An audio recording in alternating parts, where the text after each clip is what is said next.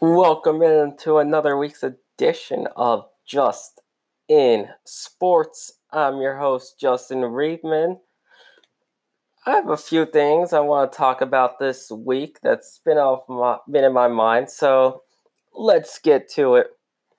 The New York Post put out an article this past week about a report about ESPN wanting to possibly shake up their radio lineup in the coming year.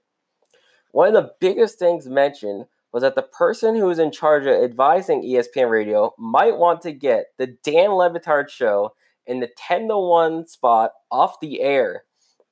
The article is saying Le Batard and his crew doesn't talk about sports enough. Whether this report is true or not, there has definitely been talk of ESPN wanting to move more towards a traditional news format and away from a non-traditional shows like the Le Batard show. I want to address the fact that ESPN is even thinking of cutting ties with Dan Le Batard. Let's put aside for a minute that the show with Stugotz and their producers, who are affectionately known as the Shipping Container, is my personal radio- favorite radio show on ESPN, and focus on the ratings, since that's what drives what's put. Since that's what drives what puts on air. While I could not find specific rating numbers myself, many in the industry say that the Le Batard show is the top sports show on the radio. Its ratings had a 25% increase from September to October in 2019. So its popularity is growing, not decreasing. Most also believe that's at the top because it's not your typical sports debate show. According to the website The Big Lead, the show is popular because, quote, during the summer months when most shows are scratching and clawing for topics, Dan Le and and Goss just let it fly. Nobody has any idea where the show is going on any given day. Which, I mean, that leads to the most entertaining, humorous, authentic discussions on the radio. That quote is so accurate. During the summer, there's no NFL, I mean, preseason doesn't start till late August. No NBA aside from summer league. How long does that last? A few weeks, and it's not all the big names like LeBron James playing. It's all the rookies getting there practicing. There's no NHL. There's only baseball and WNBA mainly, and baseball is that sport that is the main sport that only gets attention. Anyway, Le Batard and his crew have no problem finding random creative content to talk about or produce for their listeners any time of year, whether it's Stugotz, his co host, with his weekend observations, the stat of the day, or the funniest thing for the sports weekend. Or whether it's one of their producers, Chris Cody, talking about proper etiquette, etiquette in the grocery store, which let me let me talk about that one real quick. There is, trust me. During this past summer, this past summer, I worked in the produce department in one, and Chris talks about how you got to touch and feel tomatoes. I mean, customers have their flaws before they shop and when they shop. So he's definitely right about that. There's always something to talk about on that show. The show is also interactive with its listeners, making ridiculously making ridiculous Twitter polls to vote on, which they announce the results on at the end of the show. One of yesterday's polls was Do you feel bad for the broadcasters now scrambling to learn Korean baseball? This this uh, references the new Korean Baseball League that started up and is being aired on ESPN at 1 a.m. since I believe Korea is 13 hours ahead from, uh, from the United States. And the results for that poll is 81, 87.1% of the audience said yes. I mean, stuff like that is just different from regular traditional news style sports shows. is interesting or just funny to hear. It's not your average sports radio show where people sit there and just talk sports. They don't have someone on the phone every minute at interviewing them and saying, "What do you think about this? What do you think about think of, what do you think about Tom Brady going to Tampa. They don't have, you know, Adam Schefter on. They're unique. I mean, you could sure you can argue that the show doesn't always talk about sports, but making comments about him never talking about sports is a false statement. The show does it in its own special way. That's why people listen to the show. People like me. That's why I'm intrigued to it. There's a clip of Le Batard's father, Poppy, that they play when people diss the show because they're expecting it to be a typical sports show. And the clip is of Poppy in his in his uh, Cuban accent. He says, "You don't get this show." They even have T-shirts that say it. They embrace it. I have one myself. I had my sister get me for Hanukkah a Poppy T-shirt for the Le Batard show that says, "You don't get the show." Clearly, enough people get the show that ESPN should not consider replacing it.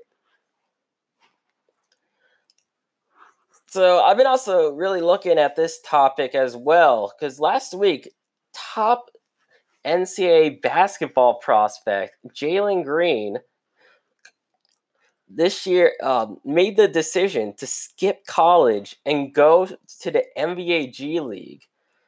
Now, many are concerned that this decision will influence many other top recruits to skip college and go the NBA G League route for one year.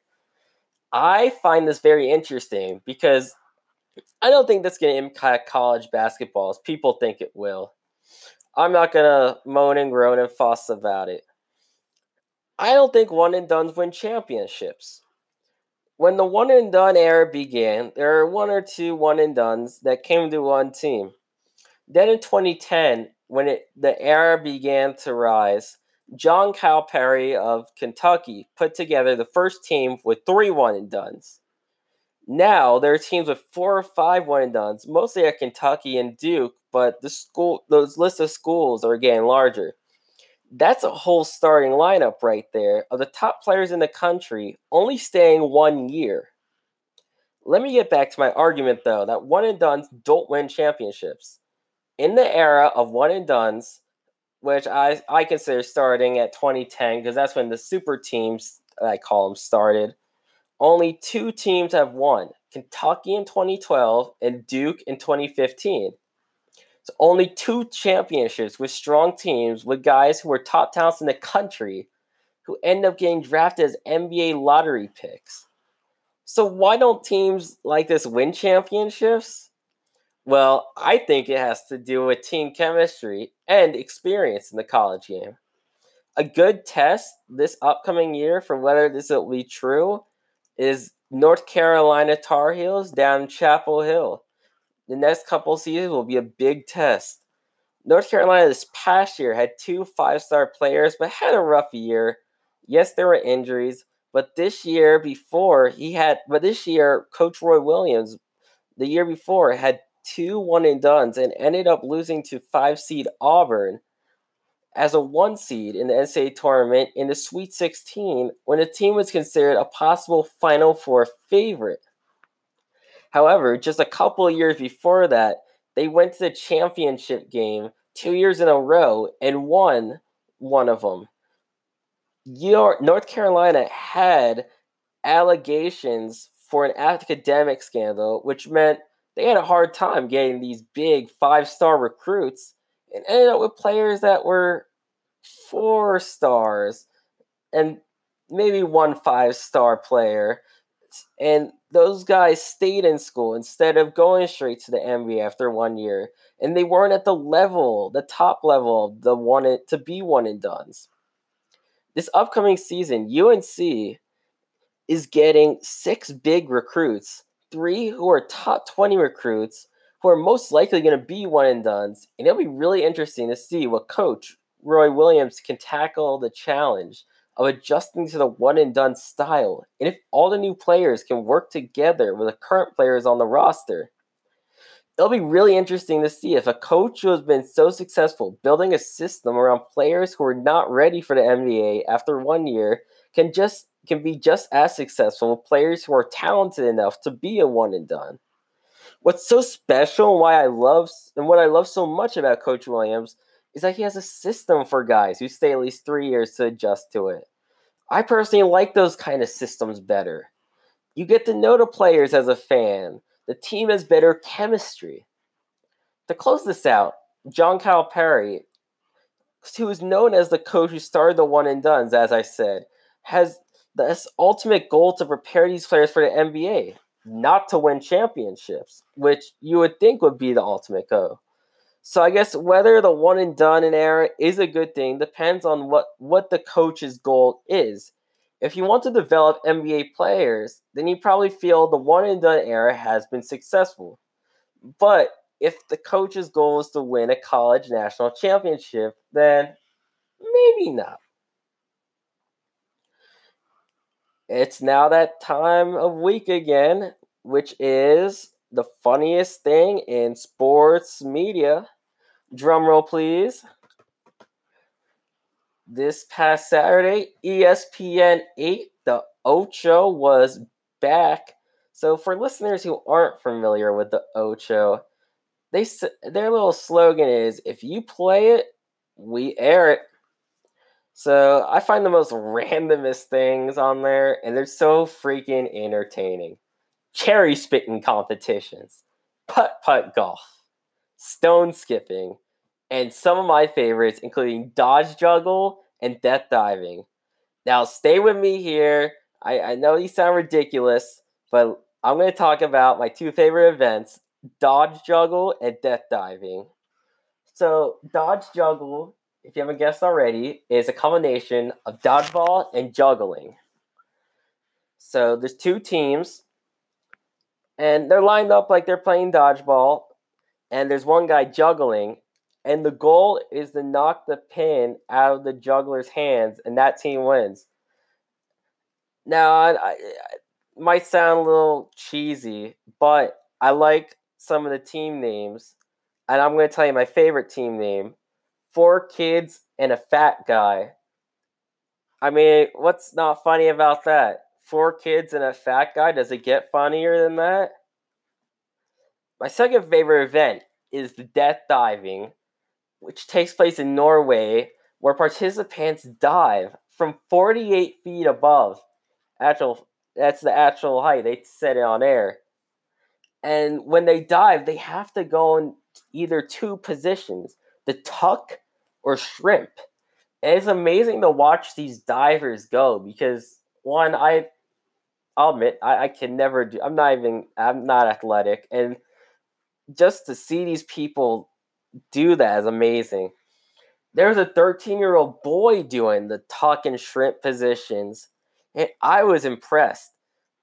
I was really happy to see ESPN 8 the Ocho come back because usually it's it's just a one time thing in the summer, typically July or August. And while trapped in quarantine, we need something different on air, not reruns of games, like I say. And it was something entertaining. It's something fun to watch with the family, and I enjoyed it. This wraps up another edition of Just in Sports. I'm your host, Justin Friedman. Tune in next time.